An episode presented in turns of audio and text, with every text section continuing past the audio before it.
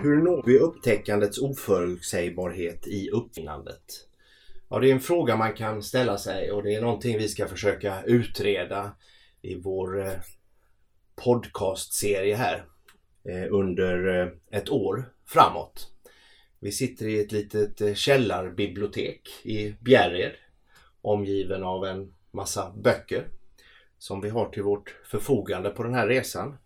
Och eh, med mig har jag Kristoffer Åberg. Och eh, vem är du? Jag är science fiction designer. Jag driver Do-tanken eh, Empires of the Mind. Där jag kan tillåta mig att vara populärfilosofisk och marginalvetenskaplig. Som designer så ser jag mig som en, en länk från hur det är, vad som finns, till hur jag vill att det ska vara. Vad som ännu inte finns. Jag nördar loss på modeller och metoder för att förstå likheter och skillnader mellan kunskapsinhämtning i det som är och kreativitet kring det som ännu inte finns. Ett intresse som jag delar med och inspireras av eh, från dig, Mikael Johansson. Ja, och jag är ju mest arg. arg på att inte saker och ting eh, fungerar, är som jag vill och att eh, eh, man kanske inte eh, kan eh, bara acceptera världen precis som den existerar. Så att i min, min verksamhet på, eh, på mitt arbete på Högskolan i Kristianstad så, så undervisar jag givetvis men jag forskar också och eh, jag försöker jobba väldigt mycket med det här med gestaltande och på det sättet genom gestaltning ställa frågor och eventuellt hoppas på att det finns någonting, något svar där eller eh, ännu kanske en frågeställning att ta, tu, ta itu med. Så att jag jobbar mycket med samspelet mellan att, att tänka och att göra och där finner jag liksom min, min näring i den här typen av, av undersökningar. Och jag involverar gärna andra människor och andra kompetenser i det utforskandet. Och eh, vi har ju jobbat lite tillsammans där med att skriva artiklar och vi ska väl göra några experiment här också under den här podcastserien vad det lider. Mm. Så att eh, vi ska ju pröva de metoderna vi nu ska försöka liksom mappa ut eller få fatt på under den här resan. Och då måste vi också experimentera med dem och omsätta dem och eh, kanske även inventera, eller in, invitera in andra i att, att hjälpa oss med det här. Vi kom ihop eh, faktiskt rätt så slumpmässigt samma dag som, som eh, NASA fann någonting. Ja, och om vi eh, tittar tillbaks till 2010 så, så var det en stor nyhet. Forskare vid USAs rymdfartsmyndighet NASA hade upptäckt i en ogästvänlig miljö, någon, någon kemikaliebemängd sjö någonstans, en, en bakterie som de kallade för GFAJ1. Den bakterien kunde ta upp och, och binda arsenik eh, istället för fosfor till sitt DNA. Och forskarna som hade gjort den här upptäckten framställer detta som ja, men det här är en, en ny byggsten för, för liv i universum. Ett paradigmskifte som skiljer sig från hur vi har sett på, på livets uppkomst och form eh, innan. Nu visade det sig att den här upptäckten var det var för bra för att vara sant. Men, men den pekar ändå på en, en möjlighet eh, och, och, intressanta skillnader mellan dels vetenskap som utforskar det okända, det som vi inte känner till med hjälp av någon metod, upptäcker intressanta saker som, som överraskar oss och ger oss en ny bild av världen eller vår verklighet. Och vi då som konstnärer och, och designer funderade på hur ställer vi det i, i relation till hur vi arbetar? Utgående från det kända, eh, också med någon metod som handlar om att fantisera eller att uppfinna eh, och skapa nya möjliga världar eller tråla overkligheten för nya eh, intressanta saker som, som vi kan realisera och, och gestalta. Eller som NASA gjorde, att de trålade verkligheten ja. och helt plötsligt så var det någonting okänt som, som uppenbarade ja. sig. För mig när jag hörde den nyheten och när man tittar på konsekvenserna av den så blir jag så förvånad av att vi inte har ställt blickarna liksom till alla andra möjliga omöjliga miljöer ja. Eh, för att leta liv. Eh, jag tycker fortfarande när man ser på den här allmänna rapporteringen när man säger att ja, här borde finnas en livsform Mm. för det är en jord som våran. Ja. Det kanske finns några arsenikplaneter där ute som bara sprudlar med liv. Men vi tittar inte på dem för vi, vi försöker förstå världen utifrån hur vi själva är konstruerade. Mm. Och det gör ju oss väldigt blinda för det som eventuellt är okänt för oss också. Letar vi bara efter det som, som vi redan känner till så kommer vi hitta det kända. Men, men eh, breddar vi vårt synfält och letar i det okända så kommer vi hitta andra intressanta saker. Det var ju det som, som var upptakten till detta. Att, Okej, vad är skillnaden mellan en överraskande upptäckt i vetenskapen och hur kan vi komma bort från förutsägbar konst och design i vårt uppfinnande? Vad är skillnaden mellan upptäcka och uppfinna? Vad kan vi lära däremellan? Vad, vad är likheten? Hur anar vi att det råder en obalans? Att things are not as they seem? Ja, vi försökte ju göra det här för ett antal år sedan i en artikel eller ett kapitel som vi skrev i en bok eh, eh, som heter Real Virtuality. Och eh, vår artikel är, eller kapitlet hette ju då Against the Self-Evident. Och eh, där försökte vi i en, i en sorts matris ställa upp någon form av förhållande mellan det kända och det okända. En, en, en slags eh, modell eller karta. Eh, Stora penseldrag på den kartan, ja, det kända. Eh, där du färdas fram till randen av världens samlade kunskap och, och, och kommer in i ett, i ett landskap där saker eh, och ting är mer osäkra och oväntade, oförutsägbara. Och bortom där så finns det det okända, där vi per definition inte vet någonting om. Ett, ett försök att måla upp, spänna ut en, en modell med olika dimensioner eh, av, av olika grader av kunskap. Och vi, vi satte ju upp det i en sorts begreppspar då. Vi kallade det för det känt kända. Mm. Det känt okända. Det okänt kända. Och Och den, det okänt okända. den mest intressanta tycker Ja. jag. Och kanske den svåraste också att, att i, en, i en väldigt vad ska vi säga, klar och, och, och förutsägbar process nå fram till. Mm. Eftersom vi, vi faktiskt från början då rör oss i en riktning vi begriper. Ja. Och då blir det svårt. Mm. Och hur, hur kan man då nå dit till exempel? Det är ju en av de delarna vi kommer att beröra Mm. längre fram. Eh, när vi tittar liksom på designdisciplinen så är det ju begreppet desiderata då som, Mm. som mappar mot det här. Alltså det som, det som fattas världen eller det som önskas världen. Mm. Alltså det, det världen ännu inte har eh, jobbar ju man ju med i, i, i eh, jobbar man ju med som designer och eh, där är ju det här begreppet det förväntat oväntade centralt. Alltså att man inte söker det vi redan vet om utan genom att ställa andra frågor eller förhålla sig på ett annat sätt till det befintliga så kan vi förstå det Mm. på nya sätt. Mm. Och då sker någonting oförväntat. Där, där vi accepterar att design är en utforskning av det okända, en resa in i, i, i det okändas landskap. Annars, annars är det inte design. Då, då är det någonting färdigt. Eh, Och då kan vi också se designprocessen som en, en kunskapsinhämtning. Vi, vi ger oss ut i det okända för att lära oss någonting. Eh, hitta ny kunskap, upptäcka ny kunskap som vi sen tar tillbaka för att fantisera, skapa visioner, bygga världar, eh, designa någonting. Så då kan vi säga att, att kunskap är både invärdet, vi, vi utgår från, från det vi känner till, vi ger oss ut i det okända, upptäcker saker där, skapar någonting utifrån den kombinationen, den nya kunskapskombinationen. Eh, och vilket ger någon form av design resultat Och den design då som vi, vi, har, vi har skapat är en manifestation av det här lärandet, av den här kunskapen. Både hur det är, den existerande kunskapsrymden, och det fantasilandskapet som vi har utforskat. Eh, och där också ingår det här desiderata som, som omfamnar hur vi, hur vi vill att det skulle vara istället. Våra idéer om, om världen och, och hur den borde vara. Så den totala designrymden är då en delmängd av den här kartan vi försöker bygga. Där, där det finns delar som både är tidigare kända men per definition också okända för oss.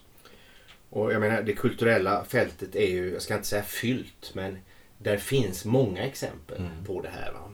Och eh, eh, jag tänker ju direkt på att världen kanske inte är, i alla fall initialt, som i, i filmen Fight Club. Mm. Där det handlar om att, att färdigställa några rum ur en IKEA-katalog. Och sen är världen färdig för, för den här personen. Mm. Och sen vet vi ju hur det gick efteråt. Att det blev en totalt tudelad upplevelse mm. mellan de här två personligheterna. Som, som på något sätt parallellt mm. då eh, genom att spränga det här IKEA-hemmet togs ut på en helt annan resa i, i tillvaron. Mm. Och eh, fiktionen och kanske speciellt ett område har ju jobbat med det här länge.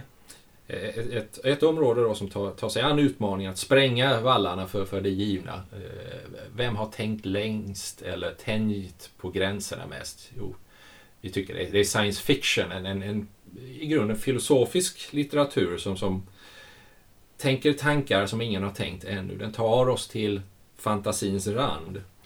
Eh, och har också gett intressanta kopplingar till, till nya designdiscipliner. Eh, ett, ett begrepp som vi har kommit i kontakt med och utforskat är design fiction som är en sammansmältning av design, science fiction och, och vetenskap. Och det blir också ett, ett spänningsfält mellan designens hur vill vi att det ska vara eller science fictions hur skulle det kunna vara och vetenskapens hur det är. Och när man rör sig mellan de tre polerna eh, så händer det intressanta saker. Man, man hittar orsakssamband mellan vetenskap och science fiction till exempel. Att, att de påverkar varandra inom underhållningsindustrin eller teknikindustrin eller samhället i stort. Och där finns också mycket att ösa ur när det gäller att inspirera oss i, i, i nya metoder eller i vår eh, konst eller i vår design praktik, en, en uppsättning filosofiska operationer där man kan röra sig mellan hur det är inom vetenskapen eller hur det skulle kunna vara inom science fiction eller hur vi tycker att det borde vara inom designen.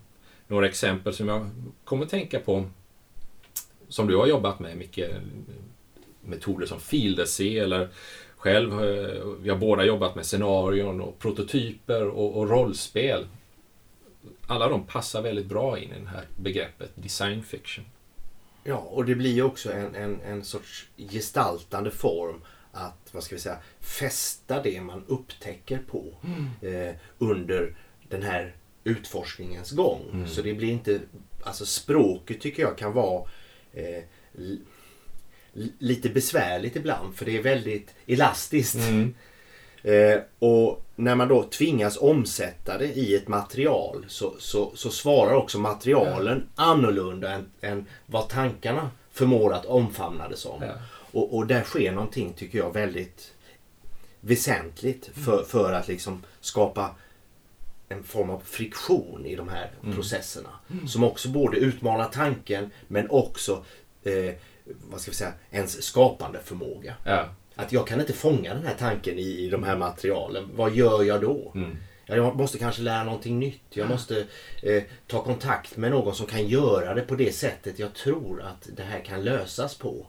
Och när jag väl ser det på plats så ändras kanske också mitt förhållande i tanken till det. Mm. För att det uppstår någonting som jag inte hade kunnat tänka mig. Det, det, från friktion. Jag ser en, en bokrygg här i biblioteket. Implosion. Vi, vi, är i det här spänningsfältet men, men också i sammansmältningen mellan eh, det du refererar till, tänka och göra innan. Hur lär vi oss på resan? För mig är en utgångspunkt då alltså att nå fram till en obalanserad blickpunkt. Alltså att, att ställa sig någonstans i tillvaron och ana någonting som är spännande, orimligt, felakt, fantastiskt och sen kunna liksom gå vidare med att utforska det här.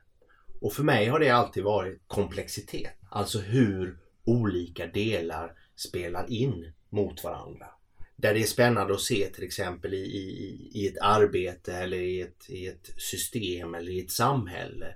Där varje del var för sig kan fungera alldeles utmärkt. Men tillsammans så genererar de ett väldigt illa fungerande resultat. Och eh, hur når man då fram till den här obalanserade blickpunkten? Jag tycker det, det är i boken Långsam hemkomst som handlar om en, en geolog som är på Grönland och tecknar ett landskap dagligen under en sorts eh, problematisk del i sitt liv också ska tilläggas.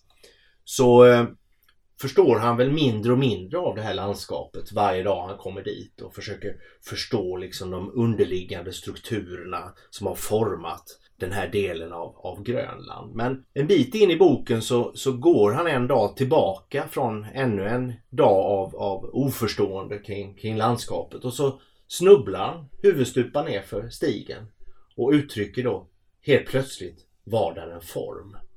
Så att snubbla till eller liksom ryckas ut från den här, vad ska vi säga, dagliga situationen och få en ny blickpunkt, se världen på ett nytt sätt kan då göra att allt det där som man har lärt sig genom att försöka fånga landskap genom att upprepade gånger teckna av det utan att förstå mer utav det. Vi angriper det så att säga logiskt eller analytiskt.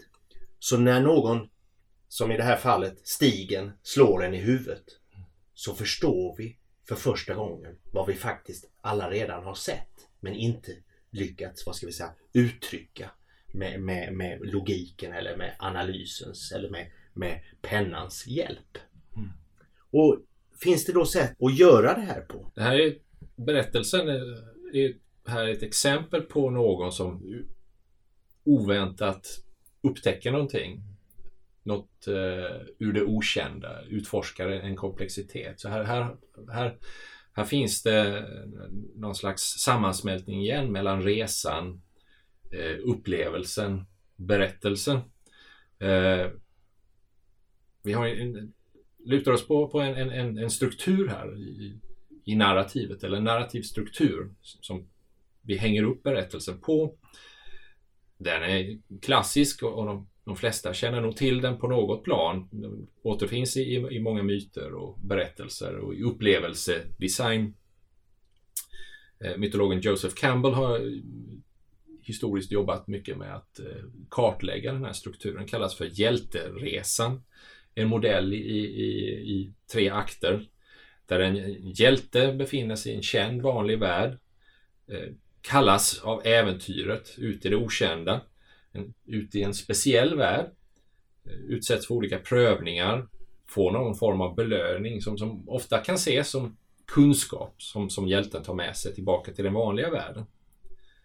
Eh, kunskap som, som eh, när, ja, lär oss någonting om livet. Det är det berättelser handlar ofta om. Att vi, vi, vi lär oss om en hjälte som, som utforskar, upptäcker, hittar kunskap och då lär vi oss också om något om, om livet och människans villkor. Vi, vi, ser det här själva i vårt designarbete där vi eh, kommer fram till ett designobjekt eller har, reser genom en designprocess. Då lär vi oss själva som hjältar någonting om objektet eller processen. Vi, ser det här i, berättelser som vi skapar. Vi ser det här inom science fiction där, där eh, Stjärnornas krig eller Blade Runner eller Matrix eller andra berättelser inte nödvändigtvis handlar om framtiden och utomjordingar och, och eh, högteknologi utan också om, om de hjältar som befinner sig i detta, vad, vad de lär sig under resans gång. Ja, jag tycker också det finns en, en, en dimension här att det är eh, några mänskliga centrala dilemman mm. som, som vi som människor hamnar i i våra liv. Som, som nästan alla de här böckerna och filmerna tar upp. Mm. Och de dilemmana är ju väldigt konkreta. Mm. Och har kanske varit så för, för alla människor i alla tider. Och det är väl därför den här typen av, av struktur fungerar så väl. Och sen att den också säkrar någon form av, om man nu använder sig av den, att den säkrar en, en, en, en progression. Mm. Att vi, vi, vi, vi det, det, det, är en serie överlämnanden mm. som, som, som måste hända. Och det skapar ju liksom en, både en, en, en, struktur men det skapar också begränsningar.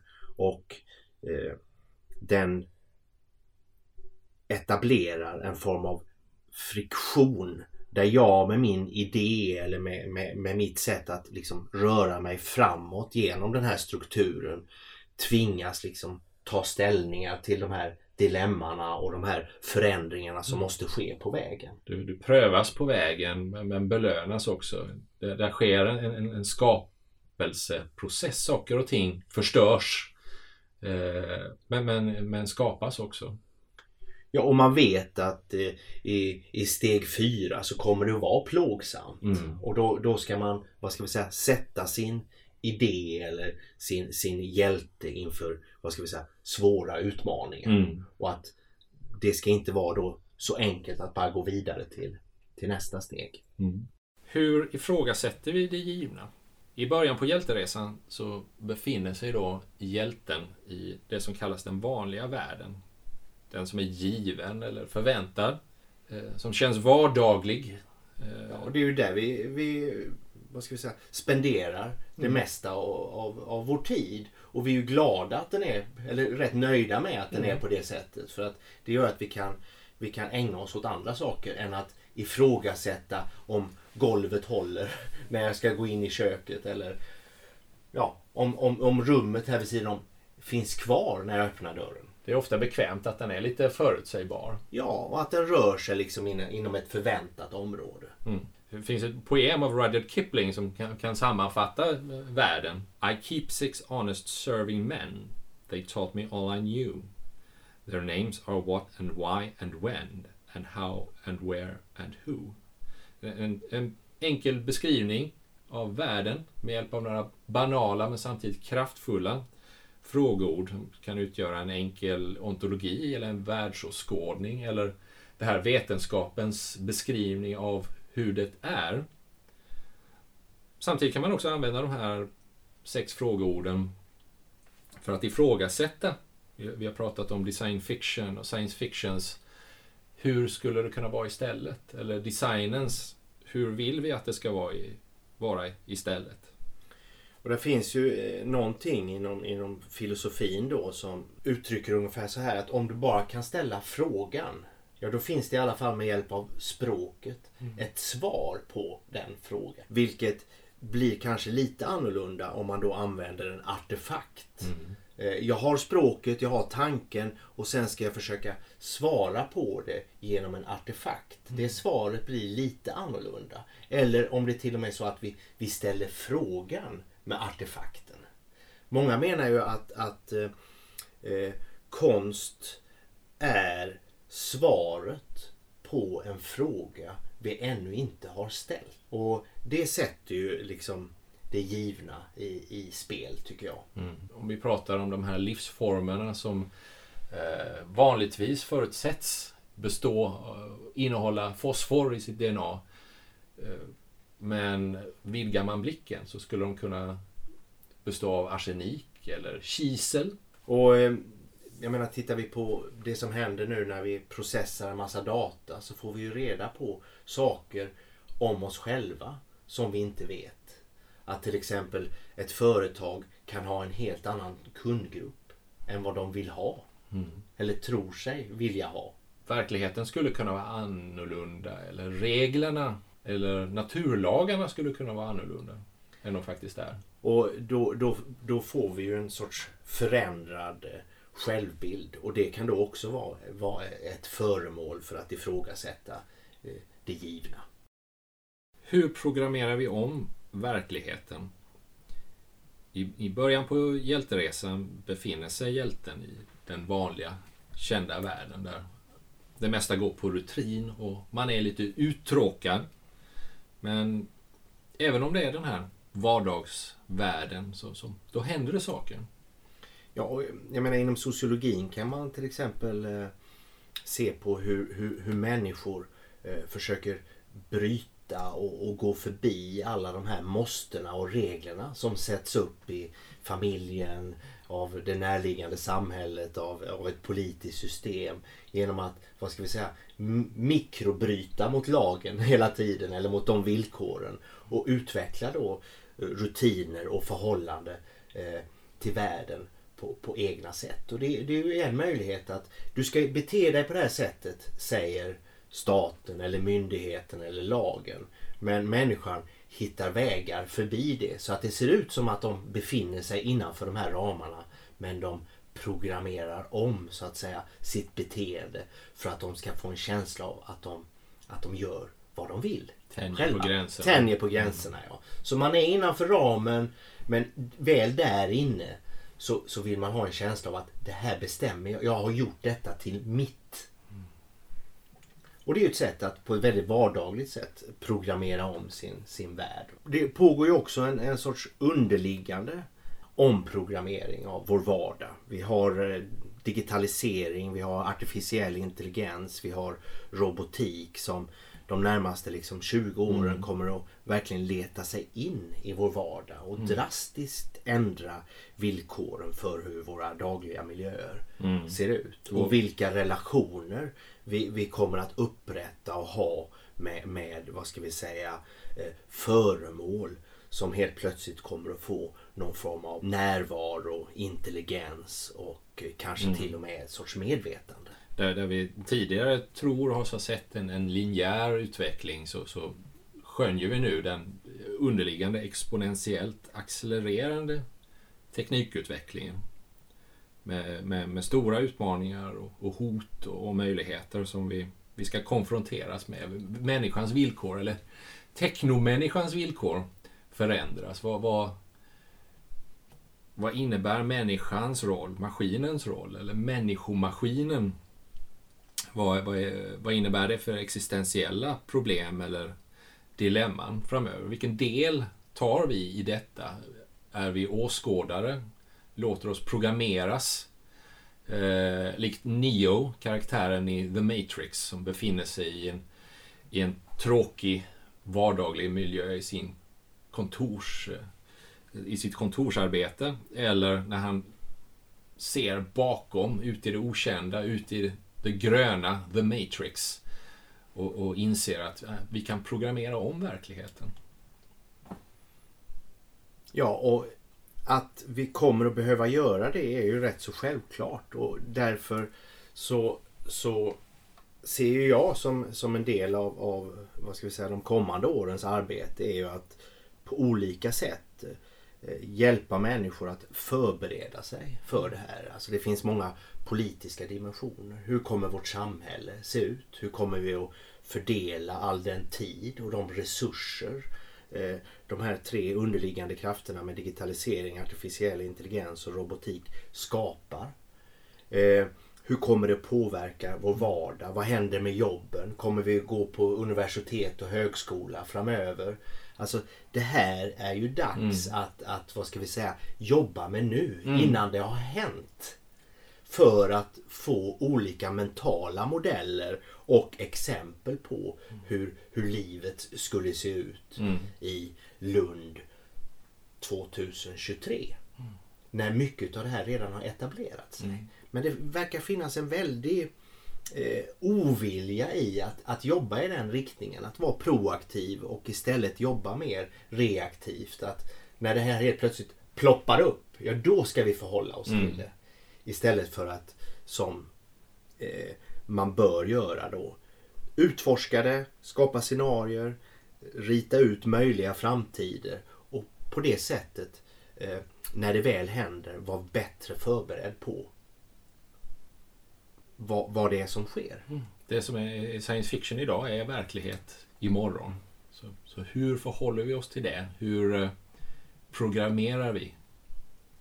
Ja, och hur blir vi då som, som du sa tidigare? Hur går vi från att bara vara en passiv åskådare till den här enorma förändringen som kommer till att bli delaktiga i den?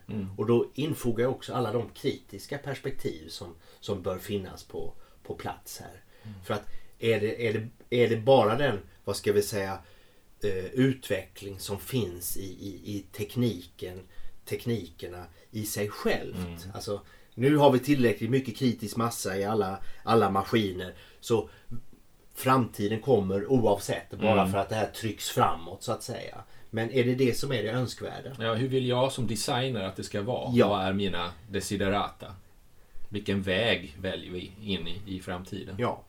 Och eh, det här är ju väldigt svårt att liksom sia någonting om om man inte prövar det i olika kontexter och utforskar det här eh, och får, vad ska vi säga, någon form av, av eh, bilder presenterade för oss. Jag menar film som, som Ex Machina till exempel är ju ett försök att se när, när en faktiskt en, en artificiell intelligens blir så pass levande att den försvinner ut bland alla oss andra människor. Och vad händer då? Där, där kan vi utforska möjliga världar, simulera framtiden och sen utifrån den kunskap som vi har hämtat kan vi sen välja väg när vi verkligen ska designa och realisera den. Och ska man titta på, på vad ska vi säga, de här mer dystopiska strömningarna som också finns inom, inom science fiction så kan det ju också bli så att vi blir, om vi inte vad ska vi säga, griper an den här möjligheten nu, en sorts eh, underleverantörer till, till vad ska vi säga, maskinvärldar. Och eh, det tror jag många inte tänker sig vara. Men redan nu sitter människor liksom och klickar på sin, sin skärm eller på sin, på sin smartphone. Vem är det som programmerar vem där? Pinpoint. I tried to draw a map of the world where I exist. I tell you, I ran into a lot of difficulties. I began with trying to translate all of my notes and other archival materials into a series of geographical and contextual pathways in time and space, to describe my doabouts and maybe be able to imagine where I was heading. The reference material I had gathered and the way I had written really subverted my attempts to create this map and even mapping the context to create something similar to a map. In the end, I had to change the whole idea of what a cartographer I wanted to be. You see, writing, and especially literature, has this experience time and place in a myriad of ways that have little to do with real space. So there is not much correlation between writing about activities in space and then trying to recreate them in a factual way. It's like when you try to be in two different locations at the same time. It's the logistics of hell. Sometimes mapping these worlds can be a waste of time and miss the point of creating maps. Literature of all kinds has so many things to tell us about space and place, but the things it has to communicate are not necessarily of the sort that lends itself to cartographical representation. In a book, people can talk for 10 minutes about going down a stairway, which in real life takes about 25 seconds. But what do you do if you're interested in drawing such an imaginary map anyway? You simply have to choose between to create a map that matches your stories, a deconstruction of space, or to rewrite and adjust your stories to the real space for where they are extracted, a reconstruction. But even when you pick your method, it's still hard to bridge these two different representations of time and space. Mapping involves interpretation, and interpretation always contains an irreducibly subjective component. Sometimes that interpretation may take unwarranted liberties, particularly when it ignores contradictions among descriptive passages that make the world of text impossible to map without ignoring certain details. For a map is not just geographical, but philosophical as well. Still, it is two different and exciting ways to fantasize. What I finally learned is that the key to understanding to create a map is to recognize that they do not have to help us understand a place or its meaning. They just have to help us visualize it. And in doing so, they come into play, no matter how peculiar they look, and then help us imagine our place in the world. Idén var ju om du försöker liksom ta alla dina dagboksanteckningar och Mm. försöker liksom rita upp vad har jag varit i Mm. livet. Liksom göra en sorts timeline. Ja. Och när du börjar göra det så ser du fan rumsligt blir här ju väldigt svårt. Mm. Hur, vad blir det för diagram? Mm. Och så försöker du kanske anpassa det till en modell som, inte, som den inte liksom fastnar på. Mm. Och det gör att då ser du ju inte det du vill se. Nej. Liksom spåren av dig själv Mm. på något sätt sammanhängande på en karta. Mm.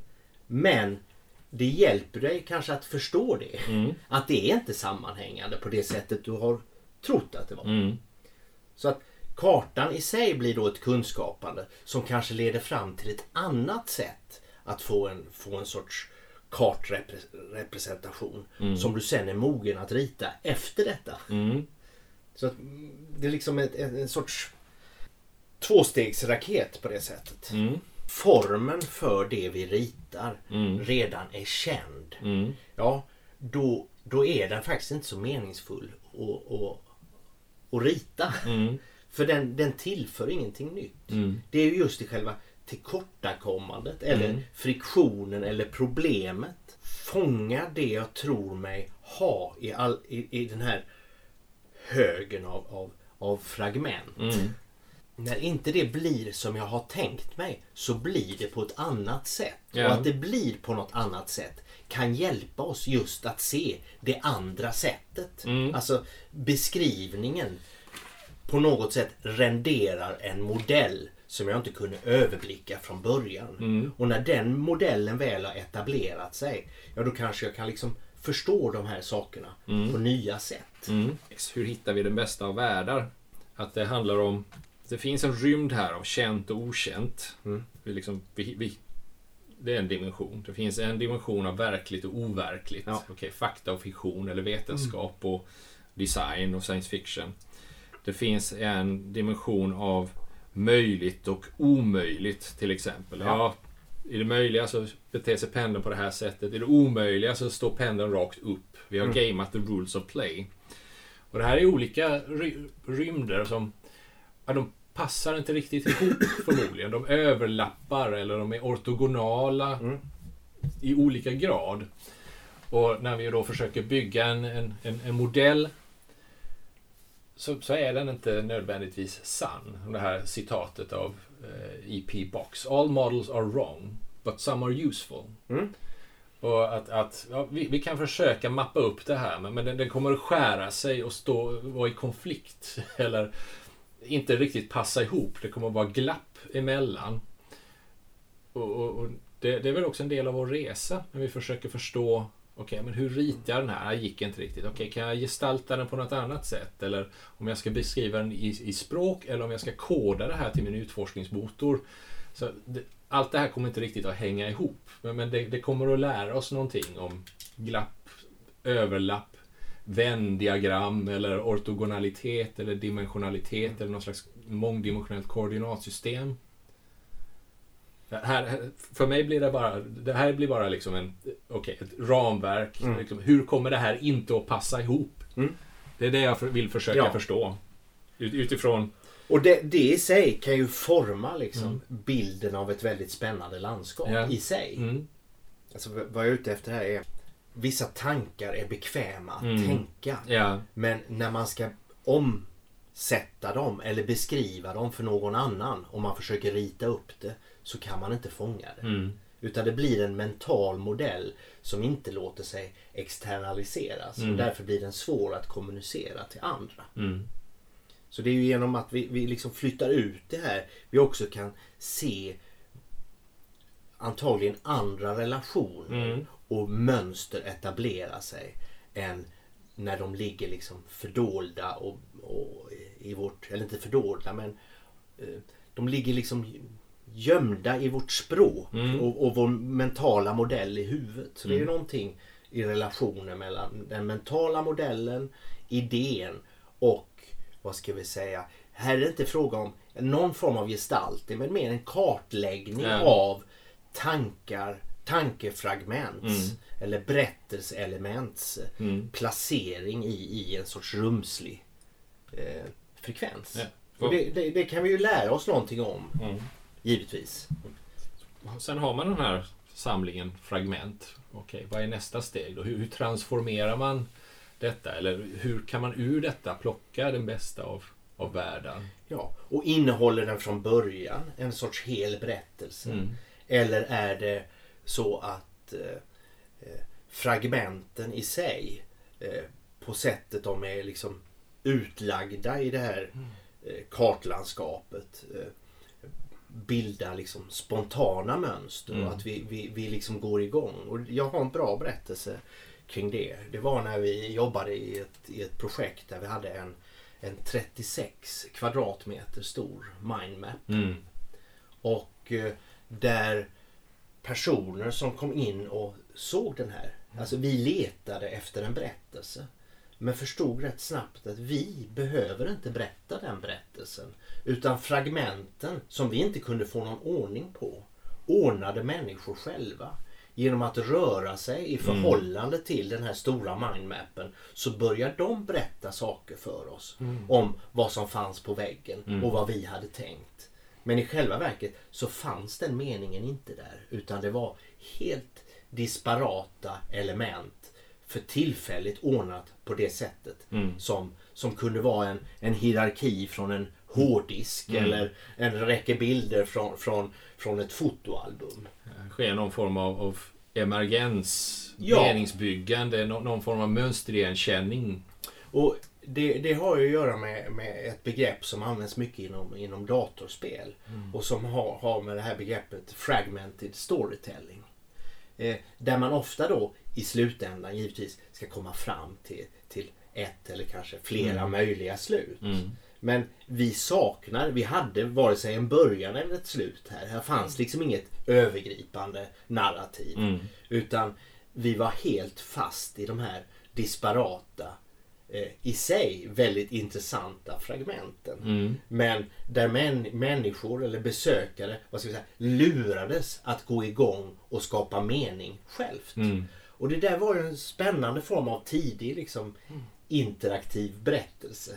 Fast det, allting var helt statiskt. Så skulle man ju faktiskt kunna skickat in människor i förhållande till den här väggen. Och sen komma ut och berätta deras berättelse av vad det här handlade om. Vilket vi aldrig gjorde i det här projektet Och, givetvis. återigen, vad, vad är det du söker efter? Vad, och när du hittar det, hur vet du att du hittar det? Vad, vad är skillnaden mellan mönsterigenkänning och mönsterskapande? Det du letar efter är, måste på något sätt matchas mot, mot en idé om vad det är du letar efter. Och okej, hur skapades det då i första taget? Och det där är spännande när man då jobbar eh, gestaltande att, att eh, både skapa, vad ska vi säga, öppenhet för, för betraktaren.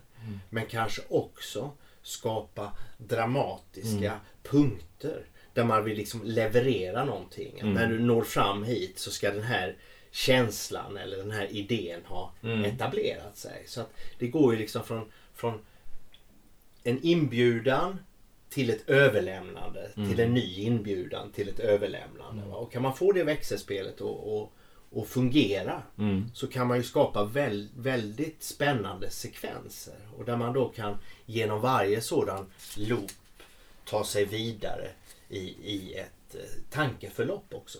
Jag är med på det här första. Ja, nu går vi till nästa. Och vi flyttar oss längre och längre ifrån det befintliga. Det är ett sätt att utmana sin, sin konceptuella rymd. Ja, hur utmanar vi då vår konceptuella rymd? Ja, det kan ju vara som i fallet här med eh, kartan. Alltså när vi försöker överföra idéer och tankar och, och göra en sorts mappning eller en sorts kartläggning av de här tankarna. Så kanske eh, de här tankarna inte låter sig enkelt matchas eller fångas av, av den tänkta eh, landskap vi, vi, vi, vi kanske från början såg, oss, såg framför oss när vi försökte då fästa tankarna och idéerna på, i, det här landskapet.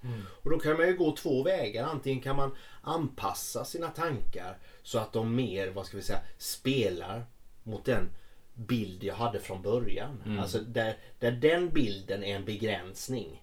Men den tvingar då tankarna att förhålla sig till den begränsningen. Och då blir tankarna så att säga nya för de anpassar sig till, till landskapet eller kartans format. Och man kan tänka sig också då tvärtom att, att man låter, man är öppen för att det blir det landskap det blir. Fast det inte är ett landskap som jag föreställer mig det från början. När jag går igång och ritar. Och det är en övervägning då man, man får göra. Hur, hur ska det, har jag en bild klar för mig som jag liksom vill matcha mina idéer i förhållande till? Eller har jag en, eh, ett koncept som, som låter sig bara uttryckas eh, genom att det inte styrs av några förbestämda bilder av mm. vilken, vilken form det ska få i slutändan. Mm. Vi har pratat om, om, om eh, kartor och modeller över det kända och det okända och, och andra dimensioner som ingår i detta. Eh, man, kan, man kan referera till, till Margaret Bowden och hennes idé om konceptuella rymder som är eh, en annan typ av karta som innehåller den repertoar av koncept och regler och metoder som på något sätt är tillåtna. De, de innebär en begränsning för dig men också en, en, en spelplan eller en rymd. Här, här inne befinner du dig. Till de här reglerna och koncepten ska du förhålla dig. Det... Eh, det är väl också så att vi, vi är lite fångade i den här konceptuella rymden vi, vi har för tillfället i alla fall. Att den konceptuella rymden är inte för en för alla gånger given. Utan det finns en, en grad av påverkan här. Hur, mm. hur, det här. hur den här rymden under våra liv byggs upp. Och mm. hur den liksom konstituerar sig i oss. Och, hur den, och vilken resonans den skapar för oss när vi tänker eller när vi springer runt i den här och försöker göra våra, våra dagliga aktiviteter. Eller när vi som vi ibland vill göra då försöka komma utanför det här, den här rymdens gränser ja. i, i vår egen vad ska vi säga, tankemöjlighet. Vi, vi behöver vara medvetna om vilken, vilken rymd rör vi oss i och, och var, var, var, var har vi eller någon annan utan att vi tänker på det satt, satt upp gränserna för vad som är möjligt eller tänkbart eller tillåtet. Boden har, har tre exempel eller tre nivåer av kreativitet som kan illustrera olika eh, typer av konceptuella rymder. En är den kombinatoriska rymden. Man, man antar att ja, men, det är lite som lego. Du har den här uppsättningen legoklossar och sen så kan du bygga ihop olika byggsatser av de här klossarna i olika kombinationer. Du, du får inte använda några andra klossar utan det är de här som är på förhand givna som sen kan kombineras i ett stort antal kombinationer. Och det, det, är klart att någonting intressant kan uppstå ur de kombinationerna. Men, men du är ändå inne i en sandlåda och du får inte röra dig utanför de här gränserna som, som är, eh, är givna av klossarna och deras utseende och hur de kan kombineras. Men det innehåller ju givetvis en oändlig massa kombinationsmöjligheter. Ja, absolut. Som inte har prövats eller setts tidigare. Mm. Jag skulle vilja knyta an till, till en, ett konstnärskap eh, konstnären Mark Tansis mm.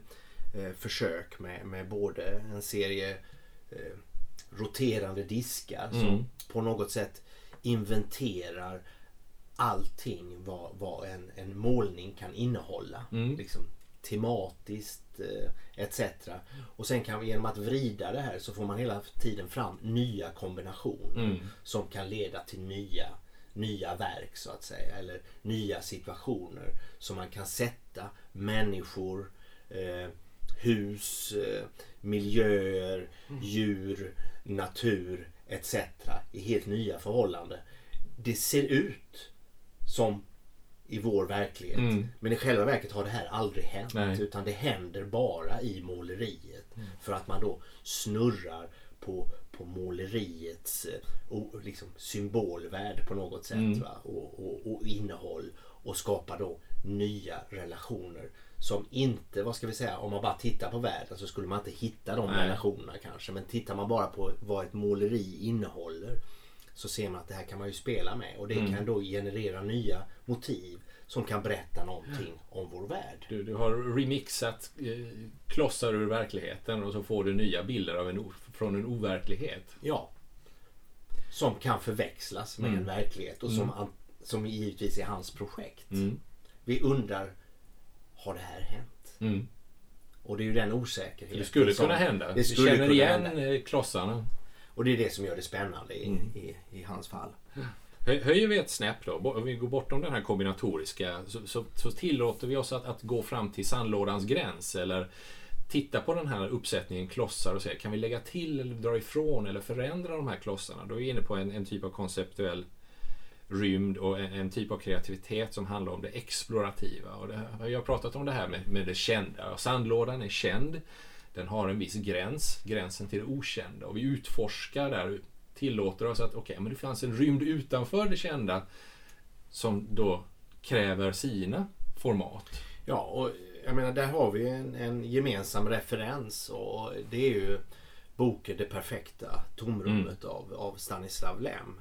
Där han då genom en serie recensioner av böcker som aldrig har skrivits på något sätt undersöker ja, litterära världar som inte ens finns i vad ska vi säga, re- recensionens format. Så man kan bedriva en kritik av någonting som egentligen aldrig har skrivits. Och på det sättet så blir det som aldrig har skrivits mer verkligt för oss. Eh, och jag tror att den, den är en rätt lömsk förhandling han gör med läsaren här. Att, att det skulle kunna förväxlas med att det här är på riktigt. Men det ger ju en enorm frihet här. Att liksom flytta sig från det kända. Ja. Genom att vi har först en, en, en, ett utkast, en, en, en idérymd kan man säga. Som är själva boken. Jag skulle vilja utforska det här men jag, or- jag orkar inte skriva hela den romanen. Men jag kan recensera vad den bör handla om och vad den bör innehålla. Och så kan jag också introducera ett sorts kritisk lager här. Eller peka i riktningar som, som den fiktiva författaren inte har, har valt att gå. Och sen i min recension då så tar jag upp allt det. Och de här kan man givetvis då, vilket jag tror också att han har gjort, utvecklat liksom parallellt för att komma, flytta sig rätt långt borta från det han visste från början. Så det tycker jag är ett, ett relevant exempel här på, på att komma bortanför den, enbart den kombinatoriska logiken. Mm. Men vi höjer ett snäpp till bortom det, det explorativa. Boden har då den tredje nivån av kreativitet där man eh, på något sätt rör sig både utanför det kombinatoriska och det explorativa. Båda handlar om, om samma rymd på något sätt. Sandlådan som, som sen expanderas. Men, men kan du då ta det till en helt annan plats, en helt annan utgångspunkt eller utblick och, och se någonting helt annat som du inte hade sett innan. Det finns ett, ett, exempel från en, en väldigt tidig science fiction-roman som heter Flatland. Där premissen är en slags tvådimensionella varelser. Som de, de bor och existerar i två dimensioner och, och kan bara se norr, söder, öster, väster. Men vissa tänkare bland de här tvådimensionella varelserna filosoferar och spekulerar om det kanske finns en högre verklighet. Det kanske finns en, en tredje dimension och det kanske, kanske finns varelser som bor i den här tredje dimensionen. Och, och jag, jag tycker ju det är en jättekul tanke och, och ett exempel på den här typen av transformation av en konceptuell rymd. Att du, vi som människor lever själva i en tre eller fyra eller femdimensionell rymd. Men, men det finns ju ingenting som säger att det inte finns någon, någon högre verklighet eller att vi själva bara har en, en begränsad utblick på, på verkligheten runt omkring oss. Vår, vår konceptuella rymd är begränsad. Det finns tankar som vi inte kan tänka för vi är begränsade i, i, i, i ett visst antal dimensioner. I sättet vi kan tänka kring det. Ja. Beroende på att vi förstår hur vi är ihopskruvade som tänkande vad ska vi säga, organismer. Mm. Men i den förståelsen så låses vi också inne i den. Ja, För vi kanske kan förstå den på helt andra sätt. Och på det sättet kanske en ännu eller flera dimensioner skulle kunna frigöras. Och på det sättet skulle vi aldrig kunna vända tillbaka heller till att förstå oss själva på samma sätt som vi gör idag. Det- Och det där är, det är liksom ett, ett stadigt tema inom, inom science fiction. ja. Vad, vad är verkligt och vad är overkligt och vad, vad, vad, vad kan vi fundera ut överhuvudtaget? Vad, vad kan vi ens skapa? Vi, vi är begränsade av det som kallas för en, en cognitive closure. Vi, vi är instängda i, i, i vissa möjligheter när det gäller att kunna tänka kring koncept eller kunna göra vissa kreativa operationer. Utanför det kan vi inte tränga ännu. Kanske med maskinens hjälp i framtiden.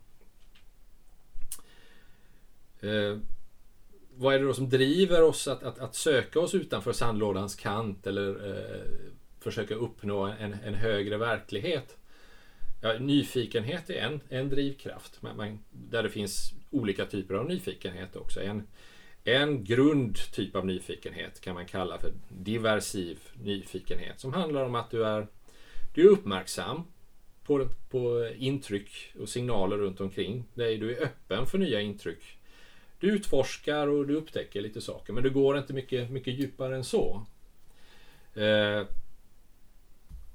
sen finns det en, en, en, en djupare typ av nyfikenhet, epistemisk nyfikenhet där du nej, det här räcker inte. Jag, jag, jag har koll, jag har överblick. Men nu vill jag verkligen förstå. Jag vill söka kunskap på djupet.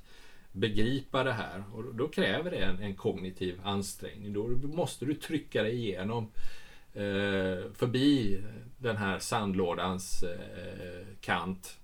Och det, det är en utmaning i sig. Att, där vi då pratar om egentligen att anträda en resa in i det okända. Men också att försöka vränga om sin konceptuella rymd. Att försöka hitta metoder att tänka bortom de gränser som, som begränsar oss. Och jag skulle vilja säga att om man då tänker sig eh, Mark Tansys eh, olika eh, i den här snurran där mm. han liksom har översatt vad ska vi säga, måleriets uttryck till, till ord. Mm. Eh, då kan man säga att om, om man hade hållit sig kvar på den nivån mm. och bara kombinerat ord. Då hade han jobbat på, på lego-nivån. Yeah. Yeah. Men nu gör han ju, han använder ju inte legot ett till ett Nej. som han liksom gör. Det är inte, han bygger ju inte snurran här Nej. med hjälp av de här elementen. Mm. Utan han får ju ut några legobitar eller mm. några sorts DNA eller vad man ska säga. Som han sen fritt kan tolka tillbaka mm. till måleriet. Och, just... och, på det sättet så flyttar han ju sig också mm. utanför sandlådan mm. med den metoden. När han gestaltar eh, i, i, i måleri så uppstår någonting som inte sen kan uttryckas i ord. Nej, precis. Och som ger honom också en stor frihet. Hur skapar vi möjliga världar? Som vi skrev i, i vår artikel. Uh, worlds are as much made as found. Det, det implicerar för mig eh, något vi har diskuterat flera gånger. Den här implosionen mellan eh, en kunskapsrymd och en designrymd. Att, att upptäcka och att uppfinna kanske är samma sak. Ja, och, och, och, mellan också det här med internalisering och externalisering. Mm. Liksom att, att tänka, att, att skapa, att skapa, att tänka på det man har skapat. Mm. Den här loopen som går inte bara på ett håll utan på två håll. Ibland mm. vet vi mer med händerna än vi vet i huvudet och ibland vet vi mer i huvudet än vi kan uttrycka med händerna. Mm. Och att det finns liksom för, för, för de som jobbar med vad ska vi säga, båda sätten att, om man nu kan kalla det för att tänka, eh, har ju en mycket, ett, ett, helt annat förhållande till just tänkandet mm. än om man bara använder det ena eller det andra. Mm. Det, det, är där vi då börjar få ihop en, en förståelse för, okej, okay, vi behöver olika modeller och metoder och motorer för tänkande, skapande, upptäckande och uppfinnande. Och de, de jackar i varandra. De är inte så riktigt samma sak, men, men nästan. Eh, tänker också på, på, eh, då på den verktygslåda, modelluppsättning eh, och metoduppsättning som vi har med oss.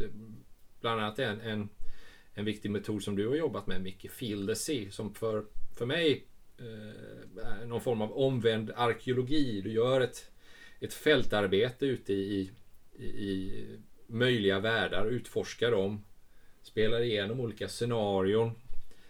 Eh, där det också finns element av skapande, där man samdesignar artefakter och på så sätt samtidigt utforskar och kartlägger och bygger nya världar.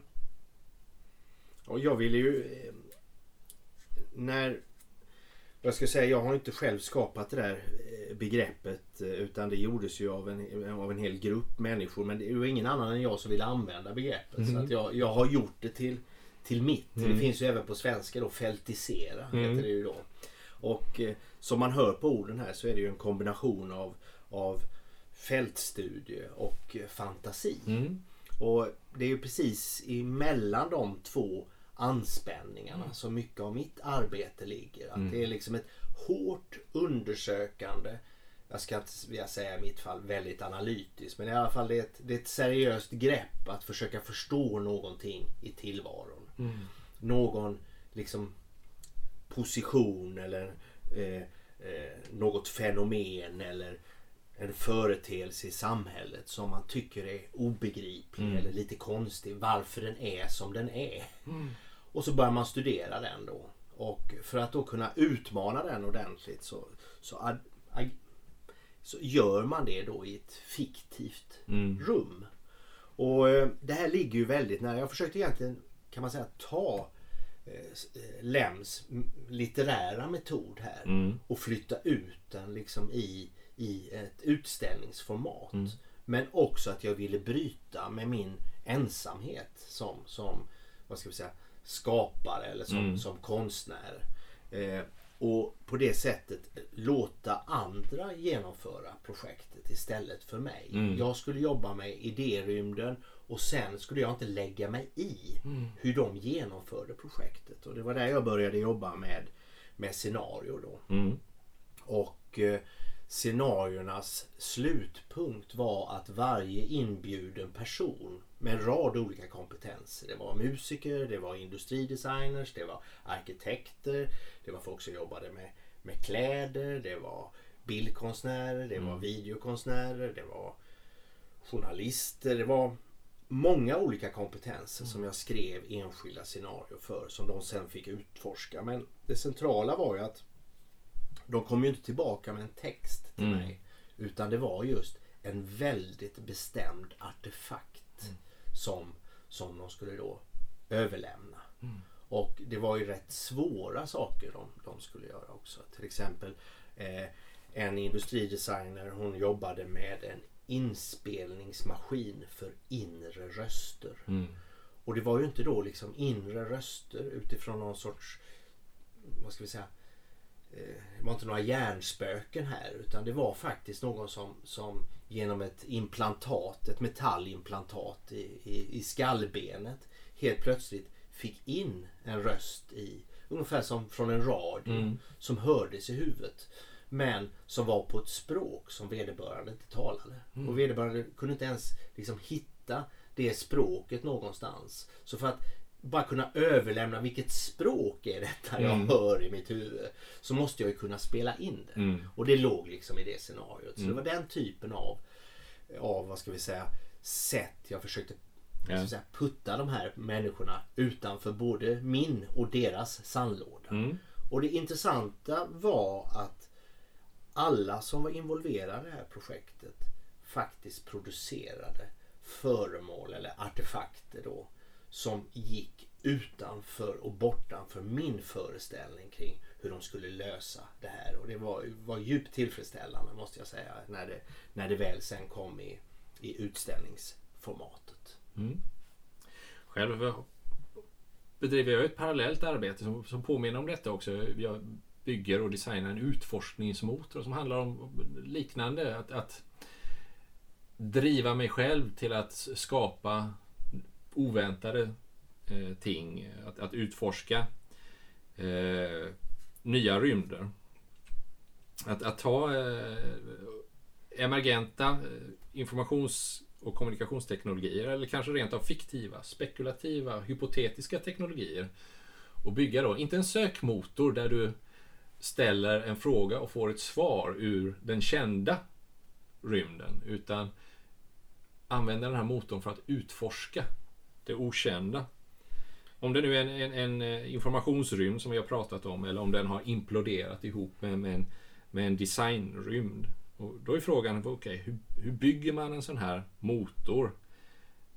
Det är någon form av maskin, den är, är, är skriven i någon form av programkod. Den, för att manifestera olika modeller eller metoder för, för kreativt sökande, för avsiktlig upptäckt, för att bli generera överraskningar som kommer ut ur, ur den här motorn. Och då eh, har vi diskuterat begränsningar också i språket, i, i programspråket. Vad, vad går eh, att, att utforska med en sån här motor?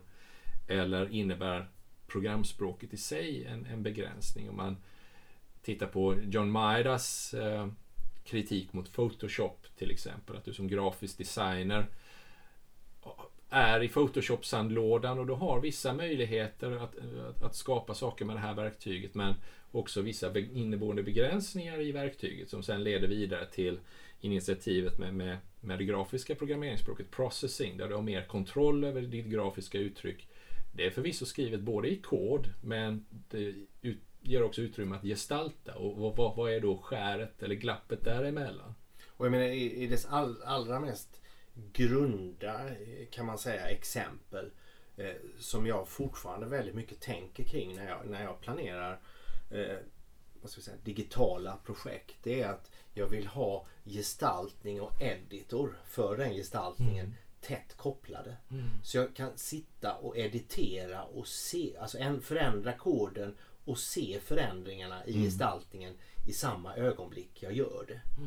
Bara för att skaffa mig en så tät koppling mot inte bara uttrycket utan hela regelsystemet som då styr det här uttrycket. Och det finns någon, någon annan då som har uttryckt det här väldigt bra. Att det är som att eh, eh, man eh, gaming with the rules of, of play. Mm. Alltså man leker med själva regelsystemet. Och på det sättet så får man ett mycket större inflytande för man kan också påverka de grundläggande parametrarna Mm. för hur en detalj justeras. Och det är väl inom arkitekturens område skulle jag vilja säga som man har arbetat med ska, det här med, med en sorts eh, algoritmer kopplade till, till olika vad ska vi säga, rumsliga Mm. utbredningar och där det här tänkandet har kommit allra längst. Mm. Och där kan vi ta med oss det som en, en, en, en analogi till de informationsrum som vi vill utforska och, och tänja på gränserna. Ja, och göra den typen av utforskningar som också en glädje i sig själv. Mm. Alltså att, att finna ny kunskap, ny förståelse, ny erfarenhet om, om den värld vi befinner oss i är någonting spännande i sig. Mm. Det renderar inte i att jag köp, ska köpa det ena eller det andra eller svara på den och den quizen. Mm. Utan det här är en mycket längre resa man sätter sig ut på som handlar om liksom att, att i den motor som jag ser som Mm. du föreslår så får jag en, en mycket större konceptuell rymd Mm. att, att liksom förhålla mig, mig till än vad jag själv liksom mäktar med i mitt eget huvud. Och den är kanske fri från, från vad ska vi säga, bruset Mm. av, av, av eh, det näriga. Mm. Som inte jag anser är något fel i sig. Men när man, när man tänker och när man liksom planerar eller man arbetar med de här sakerna. Ja, då vill man inte ha ett pop-up meddelande med, med reklam eller, eller något liknande i det arbetet. Mm. Vilket är väldigt lätt med de vad ska vi säga, kanaler vi, vi arbetar med idag. Och som också låser in oss i, i våra vad ska vi säga, separata bubblor. Mm. Precis så. Så hur når vi då det okänt okända och hur kan vi på bästa sätt förbereda oss på denna resan?